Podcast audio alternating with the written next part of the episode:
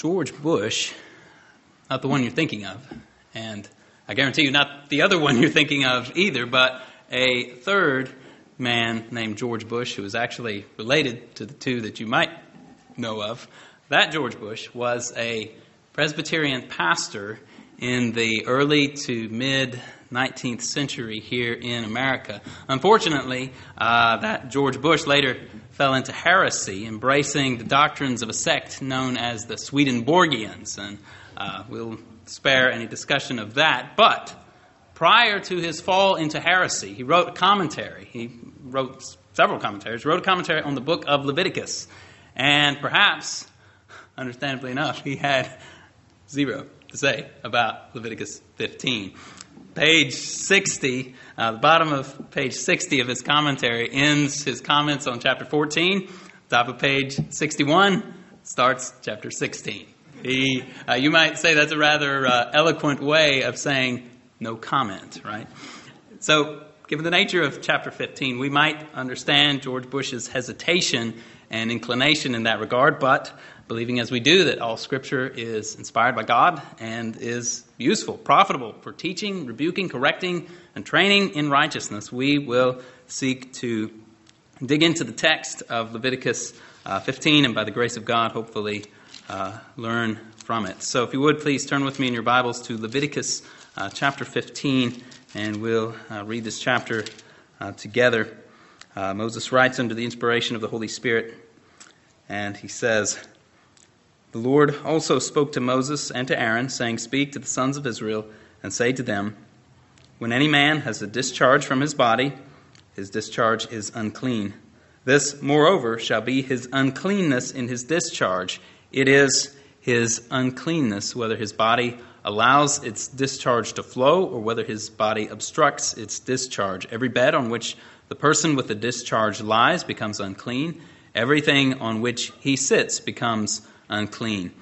Anyone, moreover, who touches his bed shall wash his clothes and bathe in water and be unclean until evening.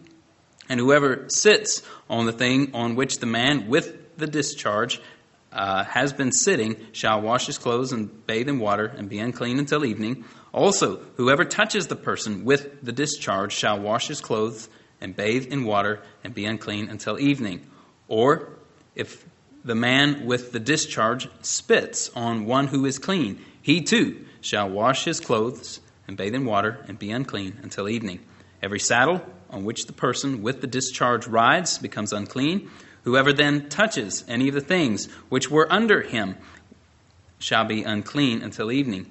And he who carries them shall wash his clothes and bathe in water and be unclean until evening. Likewise, whomever the one with the discharge touches, without having rinsed his hands in water, shall wash his clothes and bathe in water and be unclean until evening. However, an earthenware vessel which the person with the discharge touches shall be broken, and every wooden vessel shall be rinsed in water. Now, when the man with the discharge becomes cleansed from his discharge, then he shall count off for himself seven days for his cleansing. He shall then wash his clothes and bathe in water, in, in running water, and will become clean. Then on the eighth day he shall take for himself two turtle doves or two young pigeons, and come before the Lord to the doorway of the tent of meeting, and give them to the priest. And the priest shall offer them, one for a sin offering, and the other for a burnt offering. So the priest shall make atonement on his behalf before the Lord because of his discharge. Now, if a man has a seminal emission, he shall bathe all his body in water and be unclean until evening. As for any garment or any leather on which there is seminal emission, it shall be washed with water and be unclean until evening. If a man lies with a woman so that there is a seminal emission, they shall both bathe in water and be unclean until evening. When a woman has a discharge, if her discharge in her body is blood, she shall continue in her menstrual impurity for seven days and whoever touches her shall be unclean until evening. Everything also on which she lies during her menstrual impurity shall be unclean. Everything on which she sits shall be unclean. Anyone who touches her bed shall wash his clothes and bathe in water and be unclean until evening. Whoever touches anything on which she sits shall wash his clothes and bathe in water and be unclean until evening. whether it be on the bed or on the thing on which she is sitting, when he touches it, he shall be unclean until evening. If a man actually lies with her so that her menstrual impurity is on him, he shall be unclean seven days, and every bed on which he lies shall be unclean. Now, if a woman has a discharge of her blood many days, not at the period of her menstrual impurity, or if she has a discharge beyond that period, all the days of her impure discharge she shall continue as though in her menstrual impurity she is unclean. Any bed on which she lies, all the days of her discharge shall be to her like her bed at menstruation. And everything on which she sits shall be unclean, like her uncleanness at that time. Likewise, whoever touches them shall be unclean, and shall wash his clothes and bathe in water, and be unclean until evening. When she becomes clean from her discharge, she shall count off for herself seven days, and afterward she will be clean. Then on the eighth day she shall take for herself two turtle doves or two young pigeons, and bring them to the priest, to the doorway of the tent of meeting. The priest shall offer the one for a sin offering and the other for a burnt offering. So the priest shall make atonement on her behalf before the Lord because of her impure discharge. Thus you shall keep the sons of Israel separated from their uncleanness, so that they will not die in their uncleanness by their defiling my tabernacle that is among them. This is the law for the one with a discharge, and for the man who has a seminal emission, so that he is unclean by it, for the woman who is ill because of her menstrual impurity, and for the one who has a discharge, whether a male or a female, or a man who lies with an unclean woman. Now, this chapter obviously deals with the subject of bodily discharges. There are normal discharges and abnormal discharges. There are discharges from infection, there are discharges of semen, discharges of blood. These render men and women unclean. Verse 31 provides the rationale for the instructions given in the chapter. These laws are given for the safety of the people, so that the sons of Israel will be separated from their uncleanness, so that they will not bring their uncleanness with them to the tabernacle, defile the tabernacle, and therefore die because they defiled the tabernacle. Now, this chapter is uh, helpfully arranged as a, as a chiasm. And what that means that things at the ends of the chapter kind of bookend the chapter, things closer together correspond to one another, and then there's kind of a hinge in the middle, if you will. And so let's, let's notice that. The first section, verses 2 through 15, deal with abnormal male discharges. And this corresponds to verses 25 through 30, which deals with abnormal female discharges. The natural male discharge of semen is discussed in verses 16 and 17 and has its counterpart in the discussion of female menstruation in verses 19 through 24. And then the hinge of the chiasm, if you will, is verse 18, where there is a discharge of semen when a man and woman are united together in sexual intercourse. All of these discharges result in uncleanness. And we need to keep in mind, and Jeff mentioned this in, uh, in Sunday school a few weeks ago uh, as he's teaching on Old Testament typology, that uncleanness does not necessarily imply that the one who has contracted uncleanness has sinned. All sin is unclean, but not all uncleanness is necessarily sinful. While some of the things discussed in this chapter could potentially arise as a consequence of personal sin, others are simple, simply normal and natural bodily functions of men and women. Let's start by looking at the, the abnormal discharges on each end of the chapter. It's generally agreed among interpreters of this passage that the discharge from the man's body spoken of in verse 2 and following is in reference to a genital discharge. And this is often thought to be in reference to gonorrhea or something of that nature.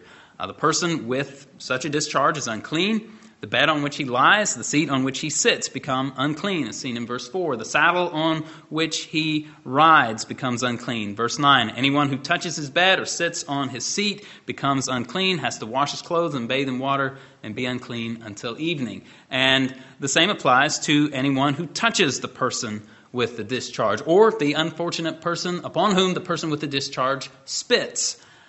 The uh, same applies to the person who touches the things who are under him, such as his saddle and so on, and the person uh, with whom uh, the uh, whom the infected person touched without rinsing his hands. And so, if the infected person touches you without rinsing your hands, then you had contracted uncleanness, and uh, you would have to wash your clothes, bathe in water, and be unclean until evening. Verse 12, we see uh, reference to earthenware vessels. Uh, those who those which came into contact with the unclean person need to be broken, probably because of the porous nature of them, which uh, would render them uh, incapable of being, of being scoured so thoroughly as to remove all of the impurity, while the wooden vessels, you note, can simply be rinsed with water. And then verses 13 through 15 give the procedure for what was to happen when the man with such a discharge was cleansed from it. Count off seven days, bathe his body in water, wash his clothes, then he would become clean. And then on the eighth day, there's a sacrifice. Two turtle doves or two young pigeons were to be brought by him to the doorway of the tent of meeting, presented to the priest, one for a sin offering, one for a burnt offering, and thus the priest would make atonement for him because of his discharge. And then on the other side of the, the chiastic structure of the chapter, the situation is very much the same with the woman who is described in verse 25 and following as having her discharge of blood for many days. In other words, a discharge that was not that of her menstrual impurity. She would be unclean for the duration of that as though she were in her menstrual impurity. According to verse 26, her bed and the things upon which she sat would be unclean. The people who touched her and the things upon uh, which she sat would need to wash their hands, uh, excuse me, wash their clothes, bathe in water, and be unclean until evening, according to verse 27. And when she became cleansed from her discharge of blood, the process for her purification, verses 28 through 30, is very similar to that of the man with the discharge early on in the chapter that we just observed, verses 13 through 15. And so then at either end of the chapter, we have this law concerning the man and the woman with the genital discharge.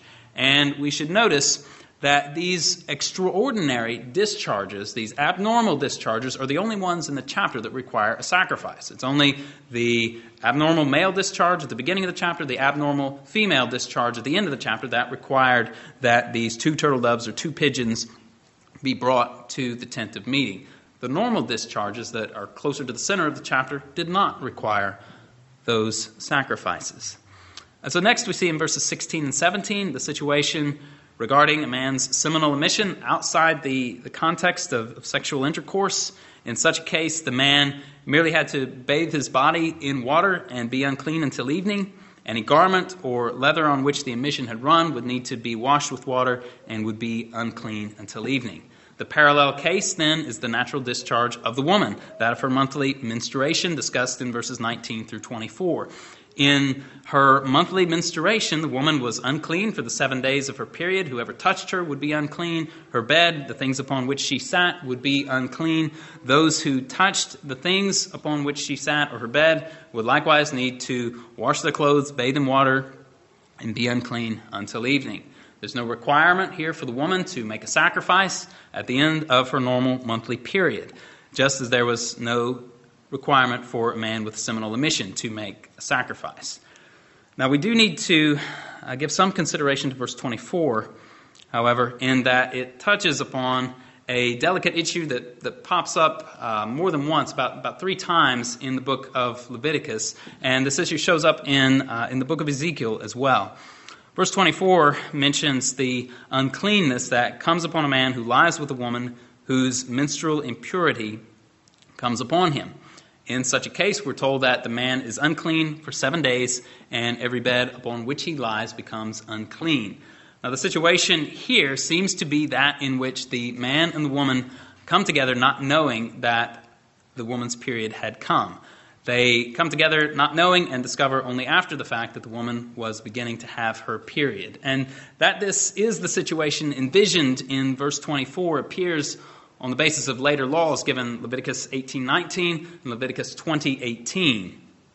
So the law of Leviticus 18:19 simply states, "Also you shall not approach a woman to uncover her nakedness during her menstrual impurity."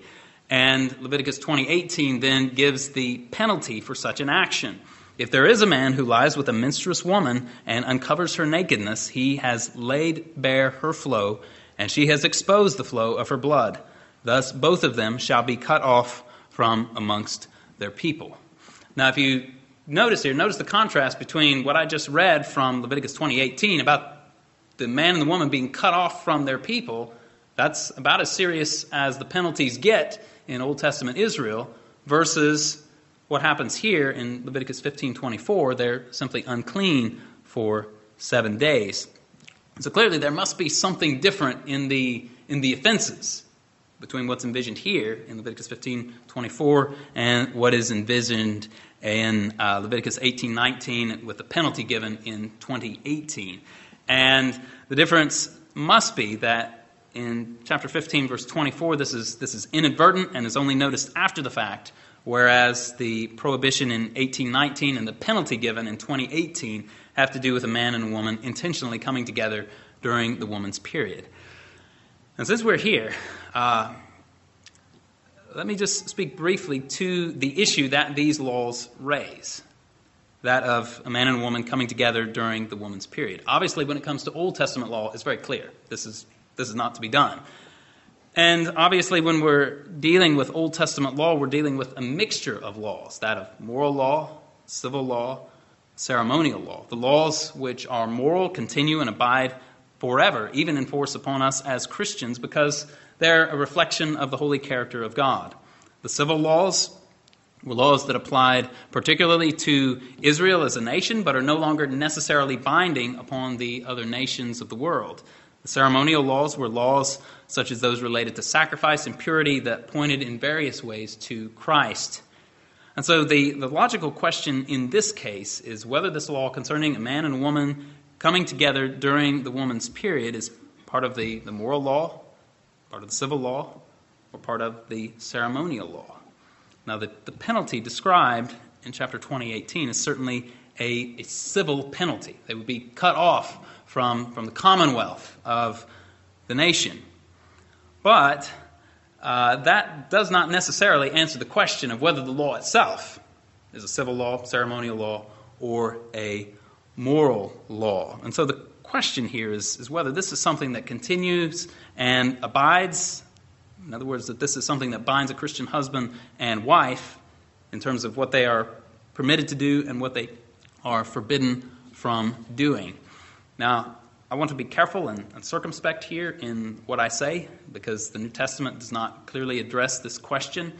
And I have never, to this point, been able to find any official churchly legislation dealing with this, be it some ancient canon from an ancient church council in the past, some Reformation synod, catechism, confession of faith, or otherwise. I realize that church rulings and confessions and ancient councils are not infallible and that I may set more stock in them than other people do, but whether right or wrong in their judgment, they can at least give you a bit of a barometer as to what Christians are thinking and perhaps even why they are thinking in those terms.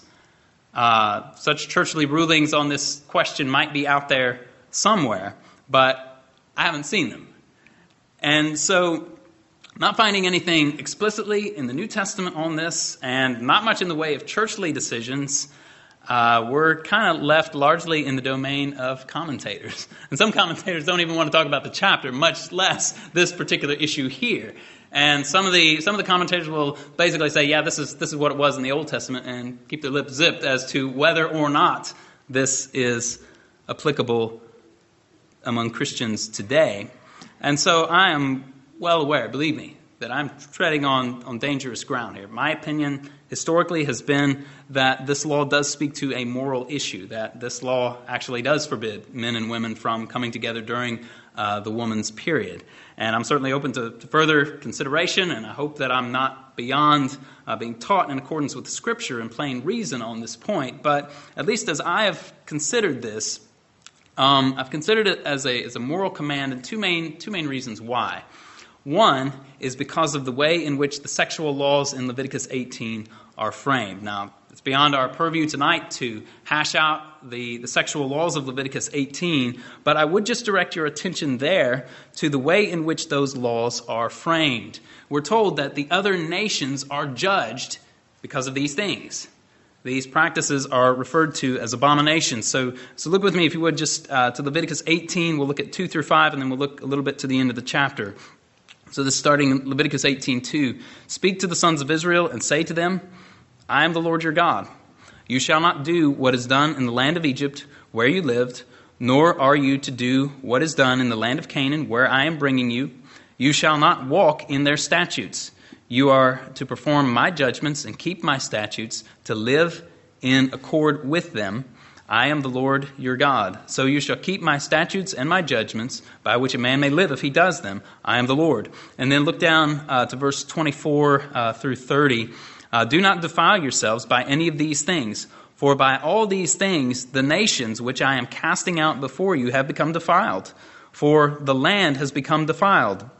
Therefore, I have brought its punishment upon it, so that the land has spewed out its inhabitants. But as for you, you are to keep my statutes and my judgments, and shall not do any of these abominations, neither the native nor the alien who sojourns among you. For the men of the land who have been before you have done all these abominations, and the land has become defiled, so that the land will not spew you out, should you defile it, as it has spewed out the nation which uh, has been before you. For whoever does any of these abominations, those persons who do so shall be cut off from among their people. Thus you are to keep my charge, so that you do not practice any of the abominable customs which have been practiced before you, so as not to defile yourselves with them. I am the Lord your God. Now, the, the point that I'm going for here is that the way in which the laws of Leviticus 18 are framed suggests to me that the laws that fall in between there are moral laws and not merely ceremonial. And I think. Uh, I think if you read through that, whether you agree or disagree with me on this, I think you would agree with me that all of the rest apply to, uh, to moral commandments. And if you, if you paid attention to the language there at the end of, of chapter 18 about the, the land spewing out the, the inhabitants and them coming under the judgment of God because of doing all these things, we never, never read about the other nations being driven out because they sowed their fields with two kinds of seed. Right? You've got, you've got laws about that in Leviticus. Ceremonial law, don't sow your field with two kinds of seed. We never read about the other nations being cast out because they wore garments made of different kinds of materials blended together. Right? That's, that's the Old Testament law. The nations were not cast out because of that. Nor do we read of them being kicked out of the land because they ate rabbits. Rabbits are off limits to the Israelites, Leviticus 11. We're never told that the inhabitants of the land were kicked out because they ate rabbits.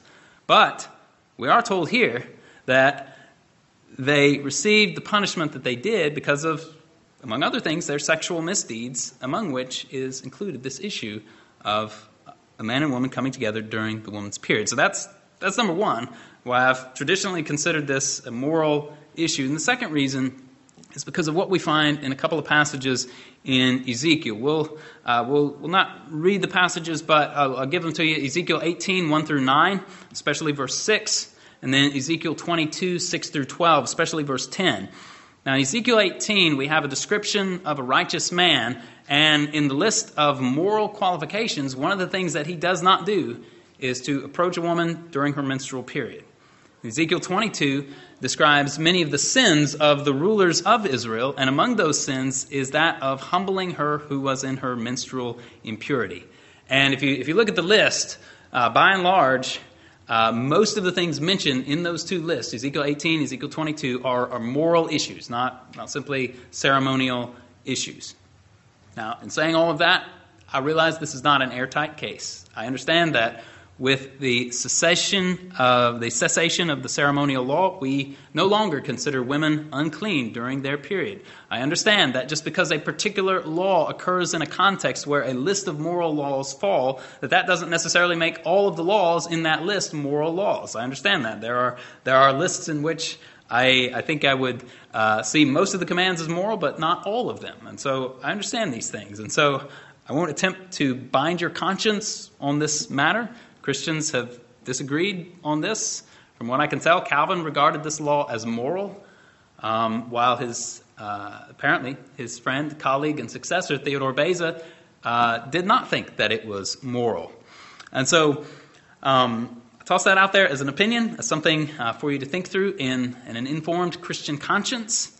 I think, at the very least, we could all agree, as Calvin said, that the husband should enjoy his wife's embraces with delicacy and propriety.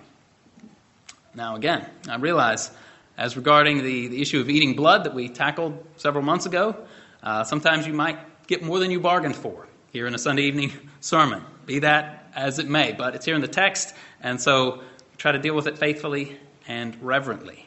And we will attempt to apply those same criteria of faithfulness and reverence to the hinge of the chiasm here in Leviticus 15, the, this final case of involving a, uh, a man and the first case involving a woman. The, up, up through the course of the chapter, the first two issues regard men, second two, or the, the final two issues regard women. This hinge of the chiasm is the one in which man and woman are together. Uh, verse 18 If a man lies with a woman so that there is a seminal emission, they shall both bathe in water and be unclean until evening. Here we find that even the act of sexual intercourse between husband and wife rendered them unclean. Now, as in the, the cases of the, the seminal emission, verse 16, and the, the normal period of the woman, verses 19 through 24, there's no sacrifice that is required. Now, we may well be wondering why even this, in the, the context of marriage, rendered men and women unclean. Verse 31 gives us the, the rationale for the instructions here regarding the uncleanness, namely that the Israelites not defile the tabernacle and die because of it. But the chapter does not explicitly tell us why these bodily fluids, in, in any of the cases, it doesn't tell us why these bodily fluids rendered the men or the women involved unclean. Now, in the case of, of women with, with menstruation and blood, we could potentially see a connection perhaps with the, uh, the prohibitions against blood. And uh, as we find uh, later on, Leviticus 17:14, for as the life of all flesh its blood is identified with its life. Therefore, I said to the sons of Israel, You are not to eat the blood of any flesh, for the life of all flesh is its blood. Whoever eats it shall be cut off. And so we understand there's something of the preciousness of blood in the, in the Old Testament economy, the, the blood for sacrifices, and so on. And uh, therefore, we could potentially understand why maybe even human blood, human blood, even from a period, could potentially render someone unclean. And we might perhaps understand why a man's unnatural discharge would render him unclean, in that, uh, in the, in, in even the, the, the, natural emission of, of semen outside the, the act of, of intercourse, because this is not its intended purpose. But, but why? Why verse 18? Why did the act of marriage itself render the husband and wife unclean until evening and require them to bathe? The text doesn't tell us, right? It's not, it's not there. And so we're, we're left to sanctified wisdom and common sense to the best of our ability. Some have thought that the reason behind the law of verse 18 is to, uh, to teach moderation in marriage. Some have thought that even though marriage is to be held in honor by all and the, and the marriage bed undefiled, Hebrews 13 14, yet that no act, that or any other, is completely done without sin. And therefore, this particular action by which the corruption of human nature is propagated when there is conception and offspring, that this rendered the husband and wife unclean, required ceremonial washing. There may, may be some truth in some of those postulations. Um, commentators of more recent times have suggested a line of thought which, which I think to be at least somewhat helpful and maybe, maybe more helpful than just somewhat helpful. And that line of thought is to suggest that the reason for which the Lord regarded these discharges for the people of Israel to be unclean was to push back against the, the paganism in which the nation, uh, among which the nation was surrounded. And so one commentator described it this way. He said, God's classification of semen and menstrual blood as impurities desacralized them and prevented the Israelites from engaging in pagan and occult practices. Since the emission of semen made people unclean, no couple could ever have sexual intercourse at the sanctuary as part of any ritual enactment. These laws located sexual intercourse securely in the common realm. Sex was not, under any circumstance, sacred. It was not at all divine. And I think that if we consider the, the context of the idolatry of Canaan, and the kind of pagan practices which the Canaanites engaged in, this, this view I think makes a lot of sense. because those kinds of things were done in the worship of false gods, but it was not to constitute any part of the worship of the true God. And lest we think that the pagan viewpoint and practice is something that is buried in the oblivion of the past, let me assure you it is not. There is some new age weirdness and wickedness out there in which the sacralization of these things is taught. And just to give you a, a small sampling, let me uh, give you the words of a, a woman named uh, Dr. Tariro Mantsiba from an article uh, dated 2019. Uh, she said this She said, The emotional and spiritual work I have been doing in the last two years has helped me realize that menstruation is something beautiful, sacred, and worthy of celebrating. I'm learning to tap into the sacred power of menstruation and to understand what it means to be divinely female or divinely feminine. In many ancient cultures, menstruation was seen as a sacred and precious time. Due to the connection of the cycle to the moon phases, menstruating women were believed to have uh, believed to harness great shamanic and spiritual power. Anthropologists suggest this may explain the use of menstrual huts in certain cultures, originally intended as safe spaces for women to retreat at the height of their powers. Now, the point is that there's been some weirdness and wickedness out there in the world historically in regard to sex and menstruation, and this stuff is not past. This is present as well. It is still out there. And we would do well to let a chapter like Leviticus 15 remind us that we must never, ever go there. And we must also allow this chapter, with all of the impediments that these laws placed upon the people in keeping them in their uncleanness from the worship of tabernacle, we must allow these laws here to remind us of the great cleansing that is found in Jesus Christ. For the uncleanness of these things is typological of the impurity of sin. Now, many of you are no doubt familiar with Isaiah 64 6, but we do well to consider what the text actually says. For all of us have become like one who is unclean, and all our righteous deeds are like a filthy garment. In other words, all of us are like one who has become unclean. One of, one of the people described here in Leviticus 15. And all our righteous deeds are like a filthy garment. Now, you know, when we often think about that, we might think about an old junk shirt that we use for changing oil or, you know, something like that. But this word translated here in modern English often as, as filthy garment could also uh, potentially more literally be rendered as a, as a rag of the times, a rag of menstruation. How's that for a comparison of our works righteousness? All our works righteousness is like that. How wonderful it is, then, that Christ is the one who cleanses us from this impurity, that Christ is the one who clothes us with his righteousness, with his good works. Ours are like that rag just described. Christ clothes us in white with his righteousness. And what a picture we have of this in the Gospels. We read that chapter, Mark, uh, Mark 5, at the beginning of the service, that tells us of a woman in the condition described here in Leviticus 15, 25 through 30, right? This woman had this discharge of blood that had been going on for 12 years. She had spent all she had and had not been helped, but only gotten worse. But rightly she knew that if she touched Jesus' cloak, she would be made well.